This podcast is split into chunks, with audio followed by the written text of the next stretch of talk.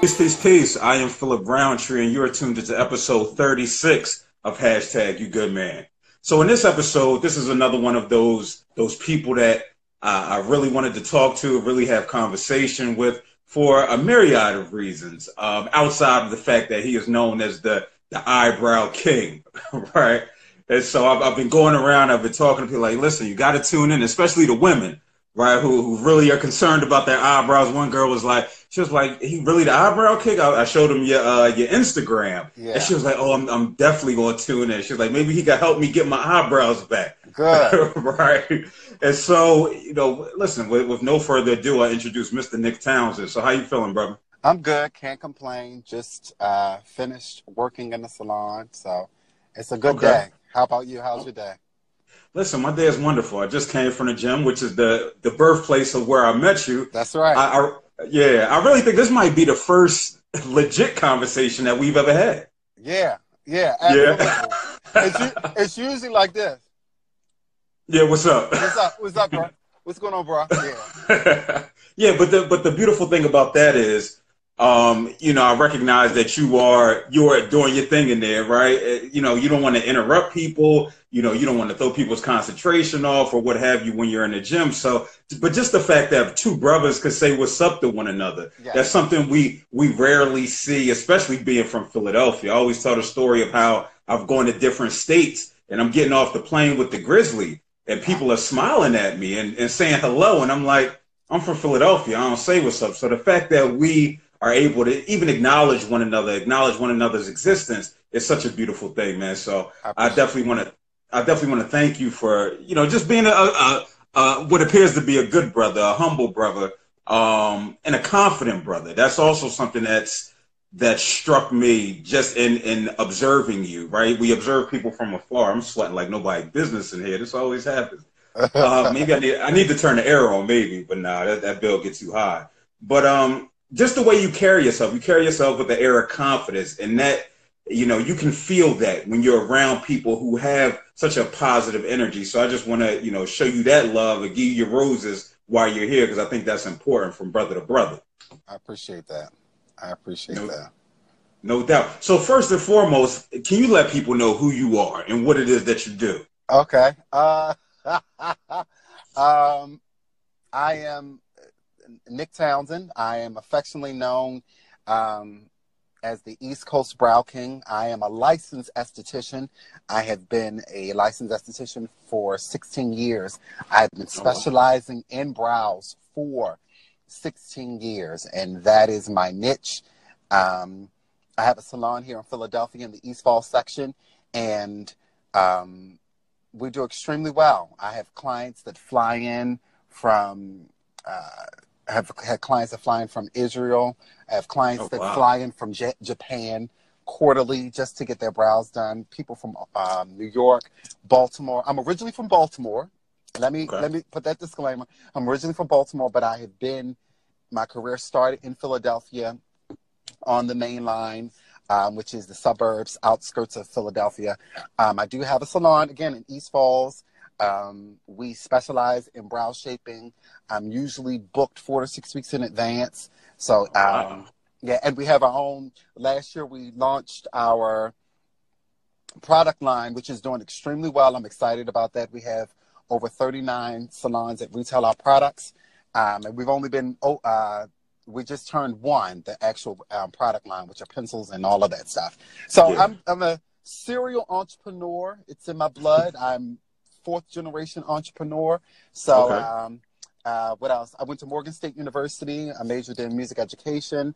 Um, I don't know what else to say. Yeah, yeah, that, that's always the difficult part, man. When somebody asks you, "Okay, so tell me about yourself," and you're right. like, "Well, um, I'm a man and I'm alive." Yeah, yeah.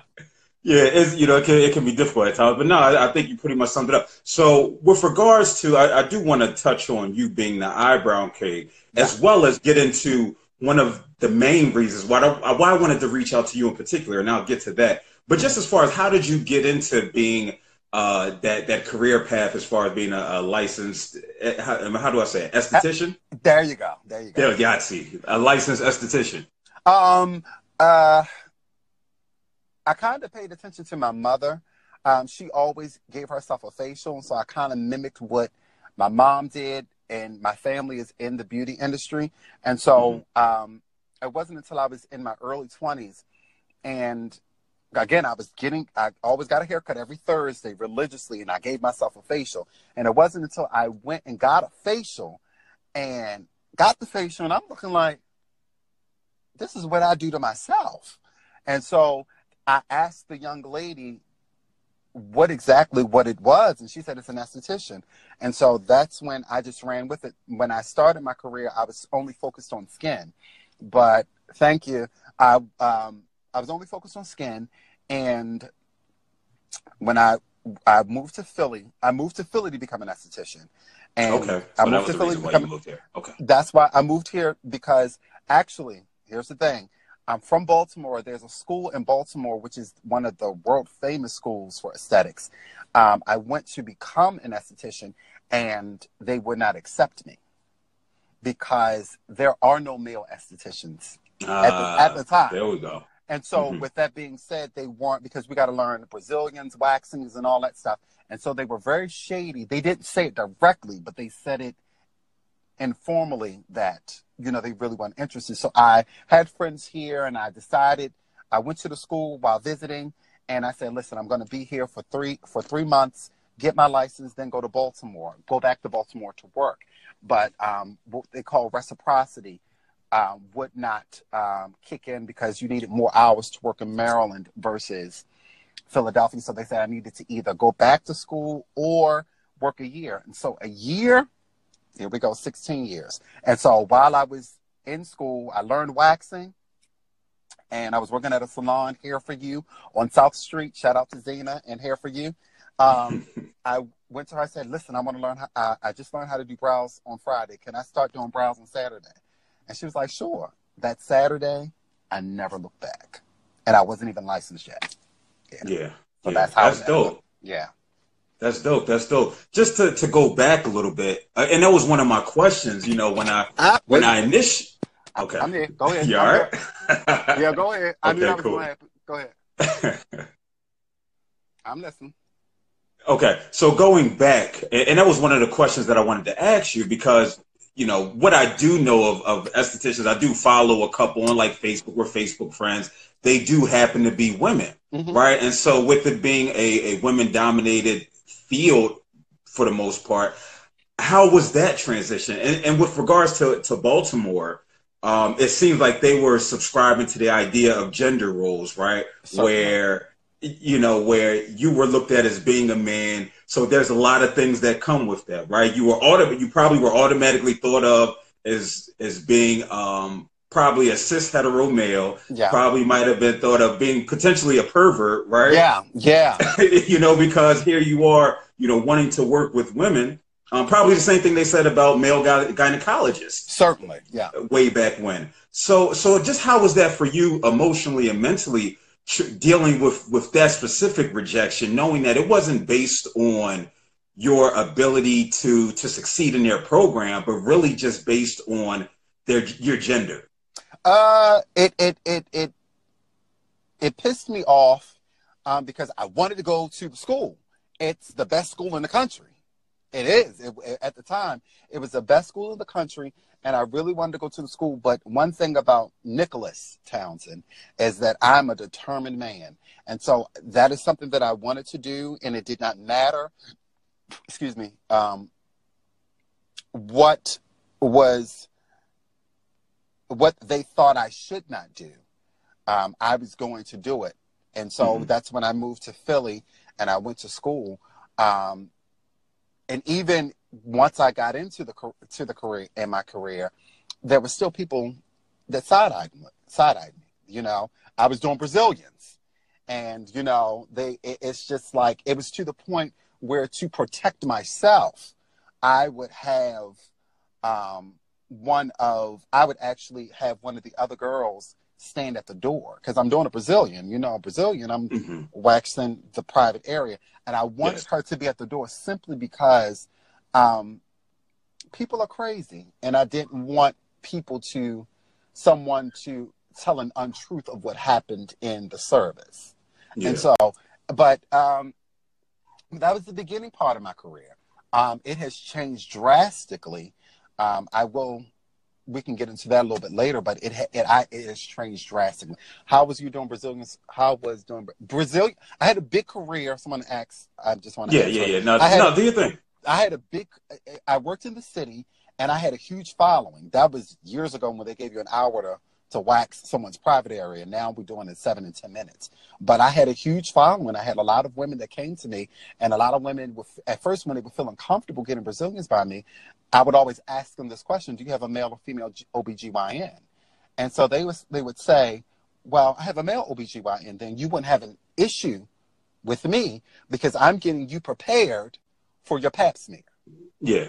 I'm yeah. making it pretty so so that you can put your legs up on stirrups and you know that's that's it. but but it, it's been and then and then the other thing is you get women that just that are female estheticians that just have an issue with you because in the beauty industry if we have to be perfectly honest women prefer men you know, they prefer men to do their makeup. They prefer men to do their oh, hair. Wow. Yeah, they prefer men to do their hair, their makeup. Um, even if some are doing nails, um, um, they prefer men to dress them. All of that stuff. A lot of women prefer men, and other. Why do you think that is? Um, because, um, in my opinion, women will not. A lot of women are intimidated by other women. So they won't they some of them will do them a disservice. Whereas we as as men know what other men are looking for. Okay. if that if that makes sense. It and, does. and so i will give my male i will give my male pers- i will give my beauty perspective as a beauty professional and a male perspective of what men are looking for and so and also women feel more beautiful when when men are mm. working on them. Mm. So, yeah. So it's a so it's a self esteem piece, uh, as as as well as this idea of if this is what potentially I'm trying to attract, it makes sense for me to have yeah. the person who's who's doing it be somebody who's uh, who's similar to the person I want to attract. Absolutely. Okay. Yep. Absolutely. Okay. That makes sense. That makes sense. So so how was what was your family's response, your family and friends' response to you um, desiring to go into the beauty industry? Um, my dad um, didn't get it because um, he just didn't get it. He owns a barbershop, so he does. He didn't get it. Um, my mom, um, she didn't. She she kept calling calling me an electrician because you know my mother. yeah, my mom. Okay. My mom is the baby of fourteen kids, so she. Um, she grew up in the in, in, in the South, so very limited in the way that they thought because you only did one or two things. You either worked for the government, you worked at a hospital, or you went to college and and and that was it. So becoming an esthetician in the beginning portion of my career, my mom I had struggles like anyone that starting out in their career where I was poor. I was. I was, yeah. I was extremely poor. And she said to me, she said, you know, Nicholas, you know, people don't do that as a full time job. They do that as a part time gig. And I knew she was talking from a place of concern and, and wanting to protect her son. So I stopped speaking to her for six months. Not because I was angry with her, not because I was angry with her, but because I did not need to consider what she was saying. Simply because before she told me to stop and I stopped doing it and started working for the school system and I hated it. And so I no long, longer needed to consider what she was saying because she was talking from a limited place. Does yeah. that make sense? And it so does. and so when and she was hurt behind it, but I didn't care because I needed to do what Nicholas needed to do. And yeah. So after the six months and I was diligent, Nick Townsend started to evolve, and it's just okay. And and even in that in the, the height of my career started in 2007, 2008, from when um, uh, that's the Philly for Philadelphia magazine, and she still didn't get save all your money, save all your money, save all your money, don't spend all your money, save save all your money, da da da da. So it it was that was the only issue that I had was my mom just not speaking to her, which was hard, but I I, Yeah. I, I did not need to consider um, what she she had to say. And fast forward, she understands now, and she she said, "I'm glad that you did it." Yeah. So now, now with her saying she was glad that you do it, knowing what you know now, and I'm sure you've evolved uh, emotionally and mentally since then. Would you st- would you change anything? Would you go back and say, you know what, maybe I would interact with her, but whatever advice or whatever she's telling me, whatever energy she's giving me, I'm just going to let that fall by the wayside. No, I would have did I would have did the same exact way. Okay. Simply simply because um, I think that everything happens the way that it happens just so that we could become. And I didn't need because again, it, my mother has two children. I'm the baby. My brother's 13 years older than me. So I didn't need to, and she and I are really, really close. I didn't need to consider anything that she had to say. I didn't, I, I, I totally did not need to consider anything that she had to say because um, I don't believe in a plan A or a plan B. I believe in one plan, and this plan is going to work. It has no choice to work. So I had to put 100% in it without any distractions. Yeah, and and I think you know, and this then maybe the therapist in me. And so what what I'm what I'm hearing is it was like with her potentially being one of your one of the most influential people in your life. Yeah. Like you said, you did go into the school system because she said, "Listen, don't do this." And so it was just like, you know what? If I'm going to do this, I need to separate myself for a for a period of time so I can really and fully believe in myself. Because I'm sure during that period there was some self doubt. And so if anything, if anything is coming in that's not affirming what I'm feeling, then that could mean the difference of me talking to Nick Townsend, the electrician, and not Nick Townsend, the esthetician. Yeah. That's the, that's Right. the, yeah, That's- yeah, you know what I mean. right, right, right. yeah. Okay. Okay, cool. No, no, it, it makes complete sense. It makes complete sense. So it, again, and this uh, this might be a self-serving agenda. One of the reasons why I, I definitely wanted to have you on. Um, so I emailed you, right? I emailed you just to give the people a little backstory. Again, you know, somebody I see from afar. You know, I'm, just interested in people, especially men at this stage. Hence the reason why this is a men's wellness podcast. And I think there's, um, especially as people who identify as hetero cis males, we don't or they don't really acknowledge other individuals who might identify different. Their experiences are not aren't um, as aren't respected, and just in society as a whole, I think we're we're making some strides. But in the black community, especially, um, there's still this fear of anybody who doesn't identify with uh, what mainstream society says, which is again being a, a hetero cis male. And so I emailed you, and you know my question was, I wanted to know how you identify, right? I, and I wanted to be respectful about it uh, because I, you know, I didn't want to make any assumptions, Right. right? Even though we're we're human, and you know, I can say now after you've confirmed it, like, okay, I get it. You know, that's you know, uh, Nick identifies as, as being a gay black male Right. which is which is dope. But I, I, I wanted to have you on here because this is a a a a, a voice that's you know much maligned in our community, and I just wanted to to just learn more about. Not a, again, you can't speak for all gay black men, like I can't speak for all black men. But I would like to know a little bit about your experience as far as being a, a gay black male, your the idea of identity, figuring out what your identity is versus what masculinity is. Like you said, your dad uh, is a barber, he owned a barber shop or what have you. So again, that's going down the quote unquote masculine uh, checklist. But Right. here we have you being an esthetician. Uh, so just what was that journey like for you as far as once you realized how you identify? I think that um, the first thing that I like to say is that I identify first as being a man. Um, I think that when we um, segregate ourselves, because I think that's what we do is we we we put the gay men over here, straight men over here, dark men over here, light skinned men over here, and, and and it goes on and on and on, and it's almost a battle. Um, but Yeah. for me, um, I'm 39, so um, I swore you was like 26, 27. well, yeah, that's But- just a little bit of the good skin and the good thing. But but um, my um, what was difficult growing up was um, and, and especially in the black community, I was never a masculine boy. Mm. Um, I was never a masculine boy. Um, so that was something that, in my opinion, my parents always knew. Um, but at the same time, it is not something that they wanted to embrace because that I wasn't normal.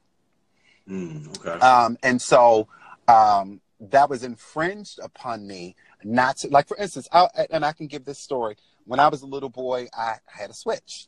I probably still do. I don't know. And I remember being, and um, I got in trouble. I got I got a beaten. I got spanked for switching, or if I got spanked if the other kids, other boys in the neighborhood would call me names. Um, and wow. it's it, my my family's from the south, so you know. But um, and I remember being being probably three or four year four years old in pre-K, and she would say to my mom would say to the teacher, um, she would say, "If he switches, let me know." And every day I got a beating. So one day for one week, I did not get up. I would not get up, and it caused me to something to happen with my urinary tract that I had to have surgery. Yeah, I was young. I still have wow. a scar, and so um, parents were. I think what parents parents aren't so much afraid of their children, in my experience, of being gay, but they're afraid of what they think other parents are going to say about them. And I think that is the unfortunate part is that they think they're more concerned about what people are going to think about. They make it about them and not yeah. about the child. You know, and I always say this: you can't say it to say to a child, um, "You can be whatever you want to be," because you really don't mean that. You can be yeah. whatever you want to be, contingent upon um, what makes me look good. And so that is just my um and don't shake your head. It's okay, y'all. Don't shake your head. Um, it's it's okay. Um, but um, it, it, it it's an unfortunate thing, but it happens in our community every every day. And I was fortunate enough to be a child that got to the point where like I didn't care. You know, I'm going to be me regardless of independent. When was that? when when did you when do you recognize that you got to that point where it was just like you know what this is who I am and I'm just going to embr- I'm to embrace who I am. I think it's been the whole time. Um, she, um, uh, I think it's been the entire time um, growing up. You don't. We never had a conversation and say, "Hey, mom, I'm going to sit down. Hey, dad, I'm this." No, it was it was never a conversation. It's something that we knew, and so um, I just because see, here's the thing. It, it, was always at one point in time. It was you know, I I raised you the best way I knew how, but you decided to be. And I always ask this question: What child wakes up in the morning and decides to become something that the world does not recognize mm-hmm. or or or your peers will find you being deficient. Does yeah. that make sense? You know, know, it does. What child wakes up in the morning and say, I'm going to be something that when I go into the barbershop, guys are going to have an attitude and want to fight me. You know, yeah. we call it bullying. We call it bullying now, but we called it teasing back then. I'm mm-hmm. going to decide to become something that when I walk down the hallway, they're going to tease me or they're going to bully me. I don't understand that.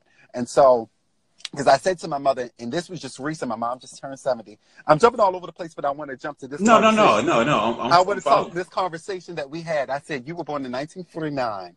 I said, what if because we are Christian? I said, what if God came down in 1948, the day that you were conceived, and gave you the option to look down at the world as it was, and you decide what you will become?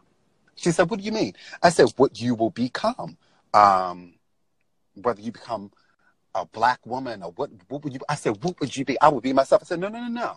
I said, you're not you, but what would you decide to become so that your life would be easier? You get to look at the world in 1948 and you get to decide what you'll become, what you can become so that your life could be easier.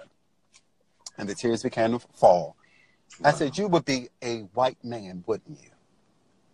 And she couldn't stop crying. She said, yeah. I said, well, so what makes you think that, in my opinion, a child would make a decision to be something that their parents would say that they're displeased about?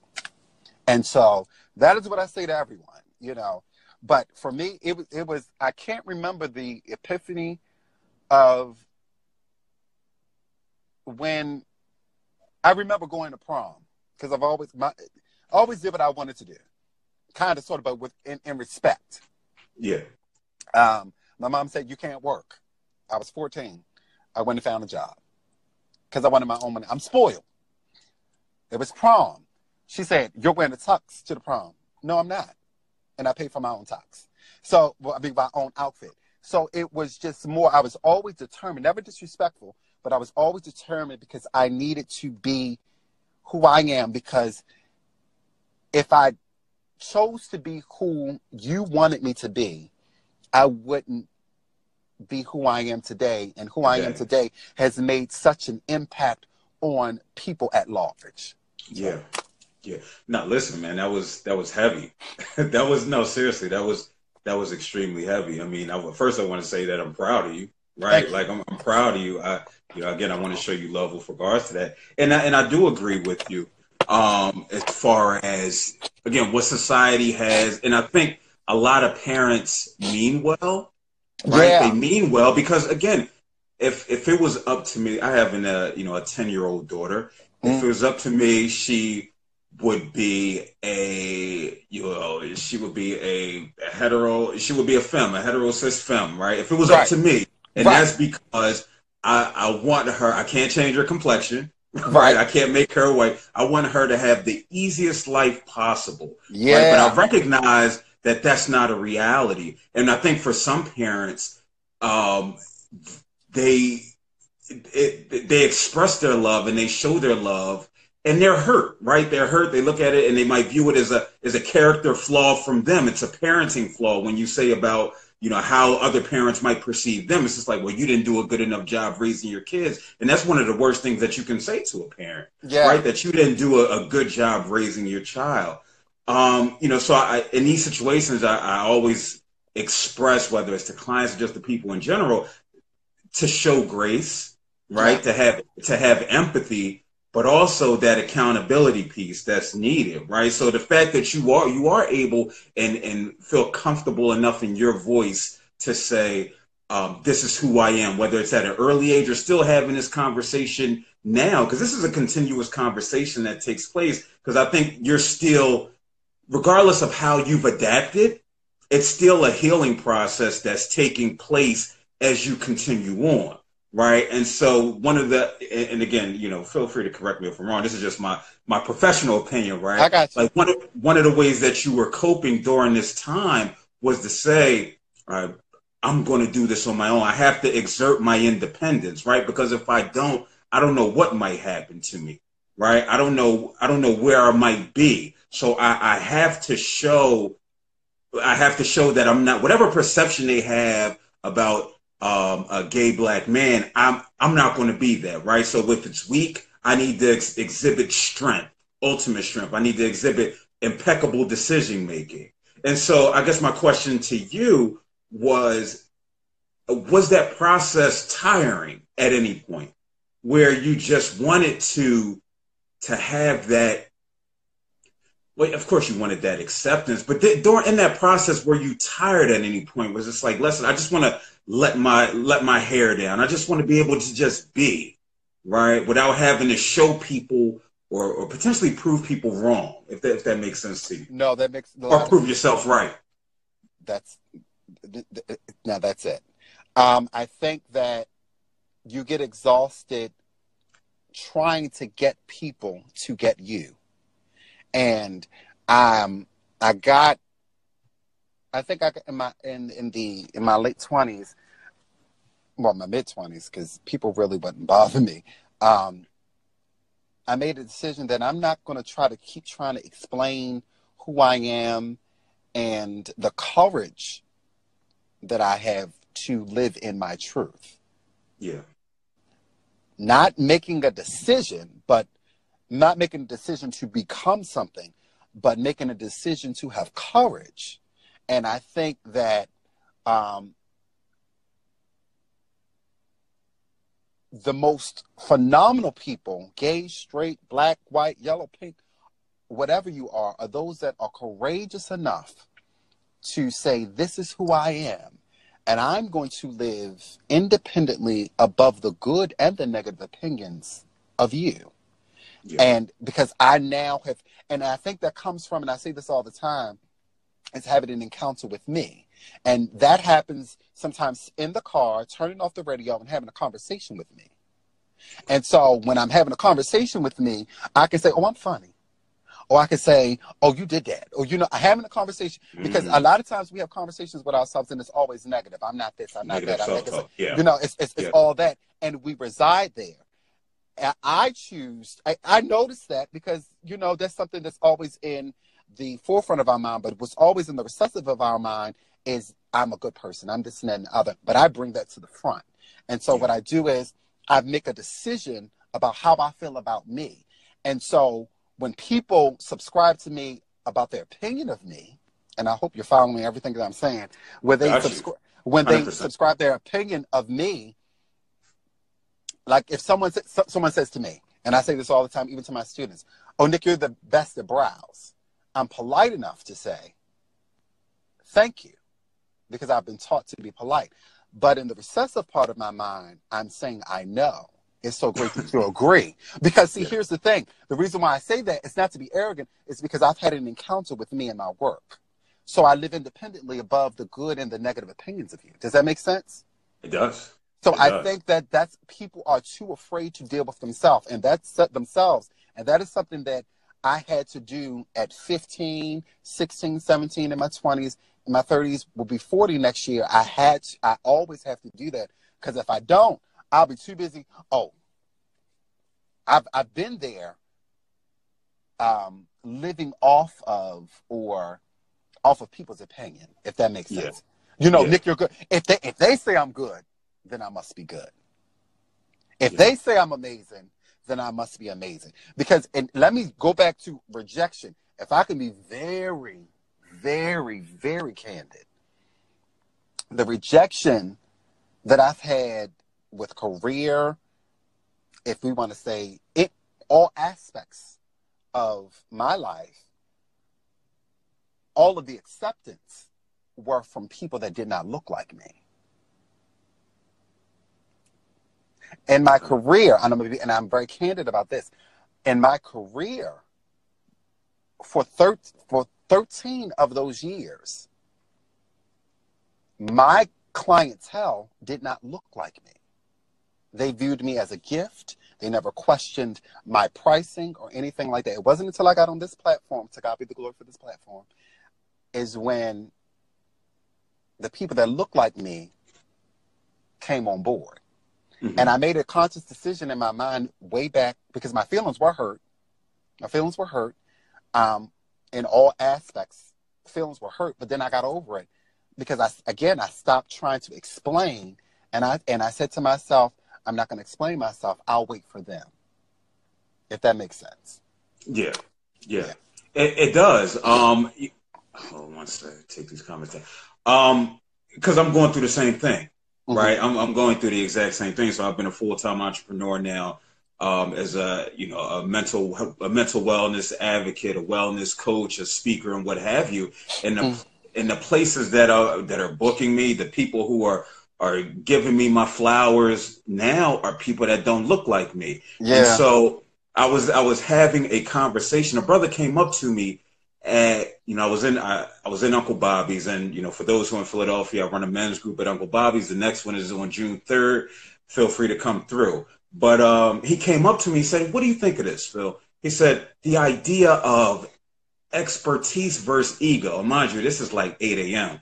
And I'm like, "All right, I don't know what you're talking about, brother." And what he said was, for some reason, people that look like us, when we're not viewed as the expert first, right? We're viewed as it being ego. He said we have to prove ourselves to people that look like us um, before they will give us the title of moniker, the, the moniker of being an expert. So in, in your case, where you said these white folk, I mean, you ain't say white folk, but I said white folk. Well, let's be honest. Yeah.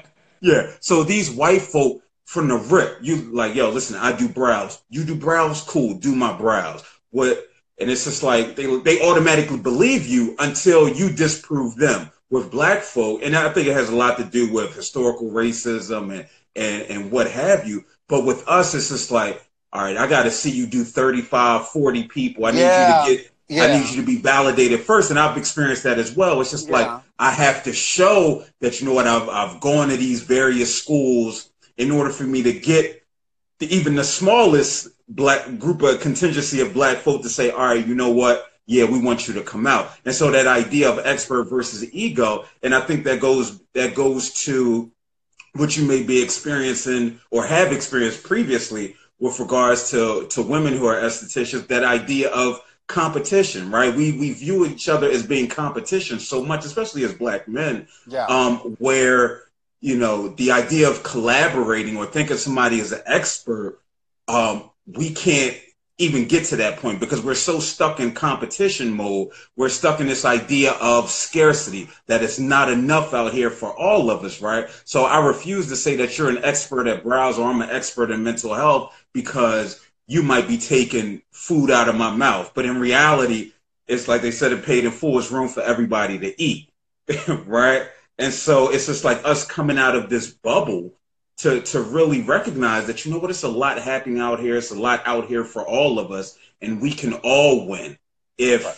if we view it as such. And if we we view you if i view you as a brother if i view you as a sister i'm going to want you to win right? And i'm going to trust you as being an expert and not it being you bragging about yourself and being ego or talking about what your accomplishments were. So when you were talking about you know somebody saying yeah you're great and you're saying well yeah i know i'm great you know that internal validation is already taking place. That's yeah. already taking place. But and people so, are, but people are intimidated by that. Yeah, yeah, and and it's and I'm it's honestly when I heard you talking about that, I was talking, you know, I was hearing myself in that, not the the piece where, um, you know, I'm internally validated because that's something I'm working through now. That's the reason why I go to therapy on a on a weekly, bi-weekly basis because for so long this period of time I didn't have a sense of identity. I didn't have a sense of who Phil was outside of um, what other people thought about me, right? And so now I'm still shocked when you know my girlfriend, she might be watching, she might be, she might say, you know, damn, you handsome. I heard so much negativity for so long and not being handsome, right? Where I look at you sideways, like, word me, yeah. Right? And then it's just like brother. but that's I, and what I always say is that's not the 35 year old me. 35 year old me knows I'm I'm the shit, right? But it's that 13 year old me that was sitting in ninth grade who who when they did the uh, uh, who's the cutest in the class, and I would get at the bottom. That's who shows up in that moment when I hear that. And so that's just the work mm. that I'm doing, you know, as far as me. And I know a lot of a lot of other brothers who really have this desire, especially once we get into our, our 30s, to really recognize who we are outside of this this box of masculinity. Uh, I know for me, that especially when we talk about identity and, and sexuality identity, and this might be news to people who, who who don't know me, and it's a lot of people who don't know me, but this is something I've dealt with for a long time, right? Recognizing, understanding who I was as far as sexuality wise, okay. um, because I've been in these circles with males and a bystander when now we're at a point where they know not to make gay jokes around me like my homies. Yeah, they don't recognize that I've had you know thoughts in my mind as to whether you know what my my sexual preference was right but especially as black men we're not even allowed to go through that process we no. push that we push that to the side so you know once i finally recognize who i am in my 30s and comfortable with who I am, I can say, you know, I'm I'm proud of where I am and how I identify, right? But I recognize that time throughout my teens, throughout my 20s, where I, I wasn't unable to have this conversation with people. I was able to talk to my mom. I was able to talk to, you know, my close women friends about how I identify and what have you. But still, the people that I hold close, um, that who were hetero cis men, um, and just society in general, right? And how and how I come across, right? We're we're completely different. I look like in, I look intimidating. I look like you know they say yeah. I look like a big black hawk, right? And, but right. they wouldn't know um, that you know I have these type that I, at one point I was having these type of thoughts. And so I, I just think it's it's critical that we empower, especially young boys, because I'm not the only one. It's a lot that that look like me. It's a lot of brothers who who you know who might have mannerisms like you, right? Yeah. Where they still find difficulty in even being able to um, even just look at and, and be able to view and try and learn what their identity is uh, for fear fear of being shamed. Hence the reason at one point we had this this epidemic of well, I wouldn't even call it an epidemic, but people being in the closet, right? They might be in heterosexual relationships, but then they're they're you know having relations with men on the side because they never really got that opportunity to live. So you know, I just wanted to to bring that up because I think it's important, especially as black men. That's the reason again why I'm so thankful that you came on here because again this this empowers me, right? This empowers the brothers that are watching. This empowers um, the sisters who are watching who who are going to come across um, young men, young black men, young black and brown men who need that that permission, right? To say it's okay to try and understand who you are. I, I, I, I agree. I think that that is the unfortunate part that I had a cousin. I had a cousin. My she's actually I had I had a cousin whose son is is gay, and she said to me, "I feel like God is punishing me," and I had to let her know it ain't about you. See, you're making it about you. And I said to her, if you step outside of you and focus on Him and accepting all of who your son is, uh, you don't have to accept um, his sexuality, but accept your son and every aspect of him. Because, see, again, like I told her, he didn't make that decision. That's just my opinion. No child wakes yeah. up and, you know. And so she chooses chooses heartache and chooses pain. She, chooses, yeah, and I'm yeah. just like, and I'm just like, you, you, you can't do that. But I, the unfortunate thing is that we, as a community, will not allow men to experience um, being vulnerable. We we won't allow them to experience. We won't allow them to talk about being vulnerable. We won't allow them to talk about anything outside of uh, anything that has anything to do with sexuality, because yeah. we don't talk about sexuality. Because when we talk about sexuality, well, which you must be gay. We don't mm-hmm. talk about sexuality. That is gay, straight, just sexuality, sexual. We don't even sit and have conversations on on uh, sex education in in in in our community, which is unfortunate. That's yeah. why the HIV uh, stats are, are, even higher because we're not having these conversations. It has yeah. nothing to do with down low men because the and, and I'm just putting this out there because I work um, with one of the communities.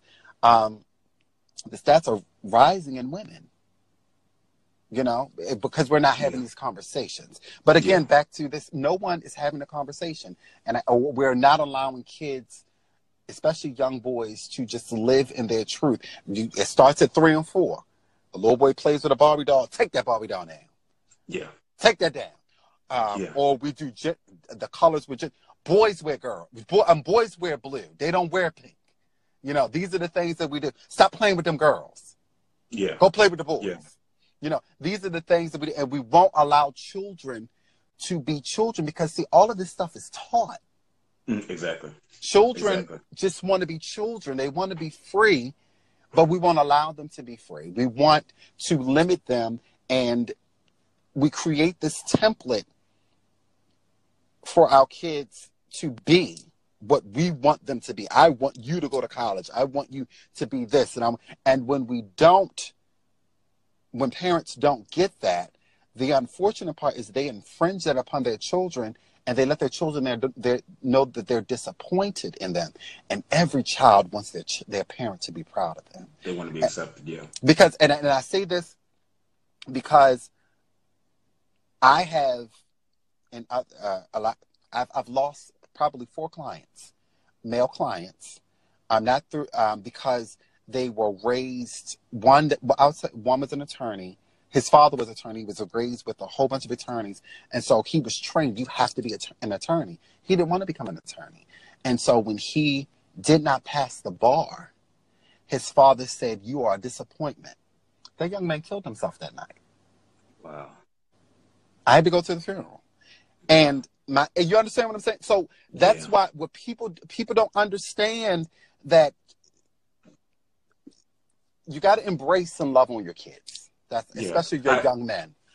Yeah, I, I, think it's the idea of you know when we talk about you know I, when I when I go speak, I usually play this clip, especially when I'm talking about masculinity. There, there's this commercial on YouTube. You can Google, Google it. It's about you know masculinity commercial, and you know these men are saying all the things that they say what a man is supposed to be, and then they're like, yeah, this this isn't me, right? And so what we're really talking about is just allowing uh, young, young black boys, older black boys, just men in general, allowing them to be human, right? That's yeah. what it is at the end of the day. We're allowing them to be human. I know William Batts, he's a, a, fellow social worker. He asked the question of what do you say to the parent who says, when you get grown and move out, you can do as you please with your sexuality. While you're living in my house, you will present as a boy. And the kid wants to wear girl clothes um, and do historically girl activities. And I think you nailed it where they have to they have to step out of self, right? Because mm-hmm. right now they're they're living in self, and they need to recognize, you know, especially if they want to be, if, if they want to have a healthy relationship with their child, number one. But when we talk about that, that means they don't they don't have a healthy relationship as a parent with themselves, right? And and so, um, and, and with that, unfortunately, you know, if the kid's not able to, not unable to get out there to provide on his own, then what's going to happen is nine times out of ten, he's not going to be there, right? He's going to run away. He's going to go, and we know how it. You know, I don't know how this kid identifies, right? Whether he might be transgender or what have you. But there's a slew, slew of transgender teenagers who are homeless on the street because they've been kicked out of the house, and it's just completely, uh, it's completely unhealthy. It's, complete, um, it's, it's completely unhealthy, and the unfortunate part is they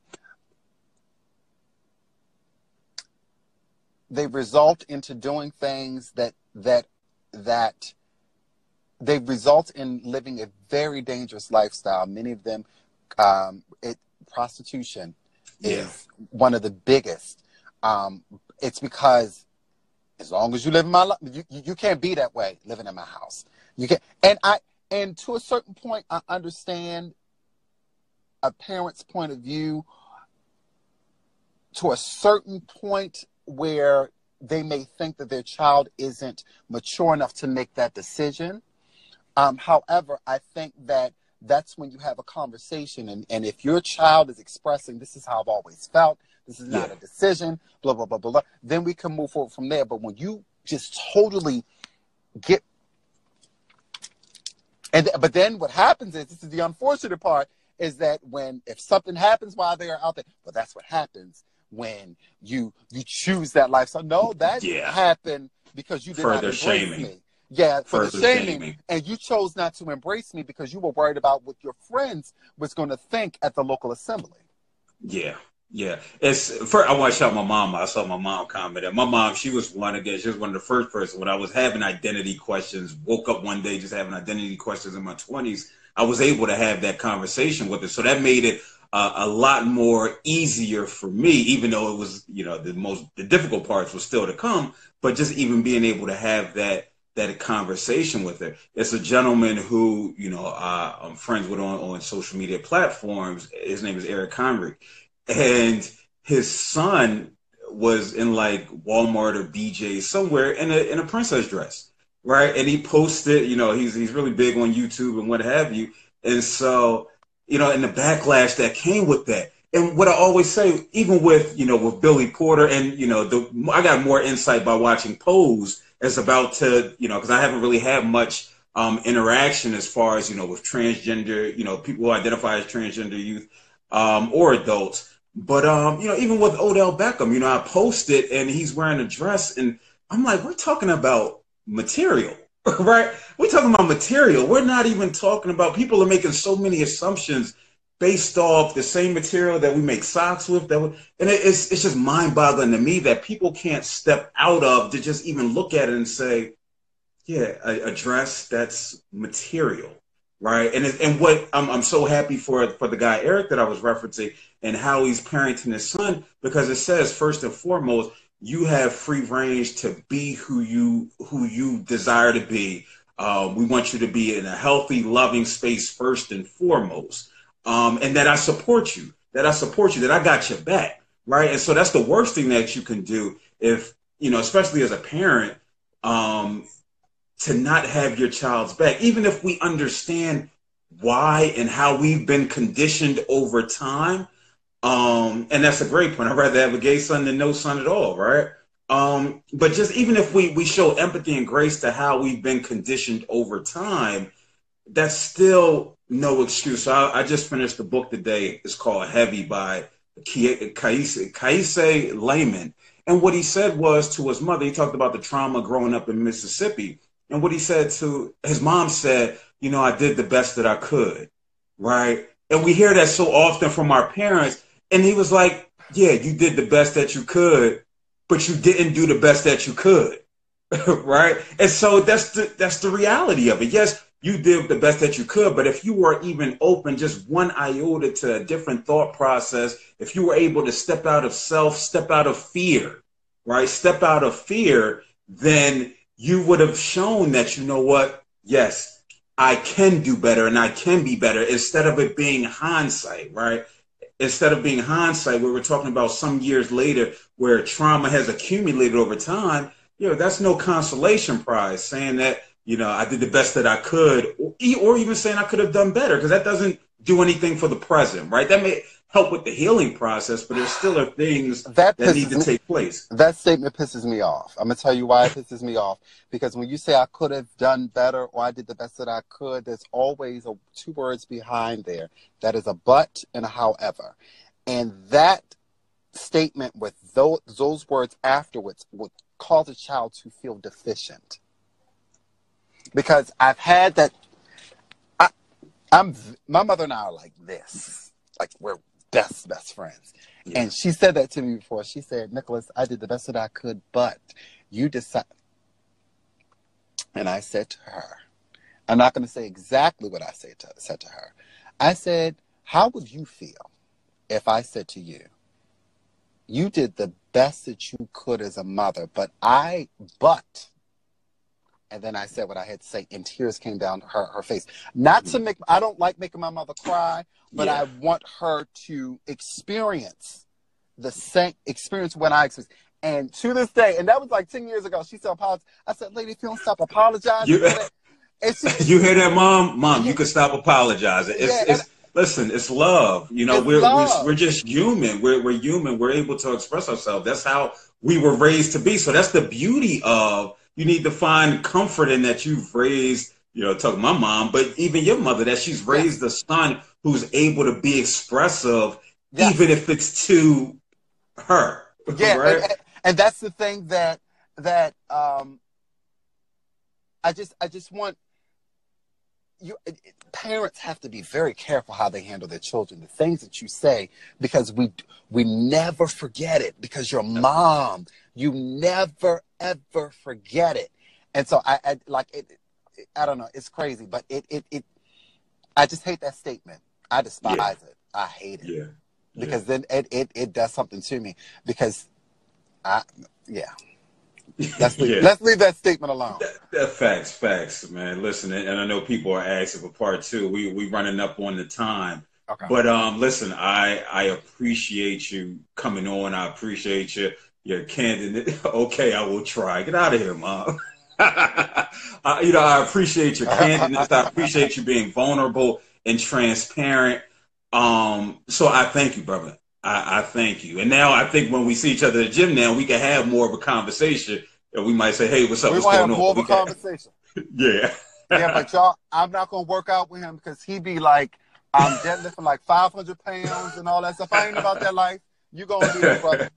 appreciate it, appreciate it. Well, let the people know how they can get in contact with you. I know it take like eight months for you to, um, you know, for them to get into with you. I had one of my, um, you know, my ex girlfriend. You know, she wanted to go because her friend goes to you, and you know, she was like, she tried to go get get an appointment. It was like at that point, this was a couple years ago. She was like, "Yo, it's like it's like eight nine week." I was like, "Oh gosh, you gotta you don't go to Franklin Mills and get the little soul joint." You know what I mean? You might just gotta rough it out. you might gotta right, rough right. it out. So, well, let them know how they can get in contact with you. Well, I'm here on Instagram. I am Nick Townsend Salon. Um, uh, I have a website. It's www.nicktownsend.com. You on this platform? I'm on Nick Townsend on uh, Facebook.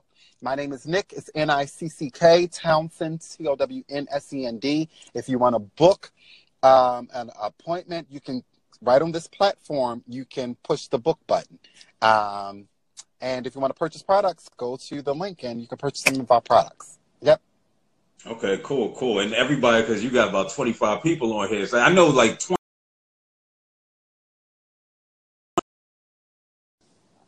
conversations about mental and emotional wellness, oh. especially for regarding our, our black boys and our black men is, is so important. I'm, you know, again, I'm going through this, I'm in this healing space and healing stage. And it's, it's only right that I, that I share this information, that I share this journey with with other people who could potentially benefit. So feel free to follow me. I'm selling merch. I don't know Please if you see it.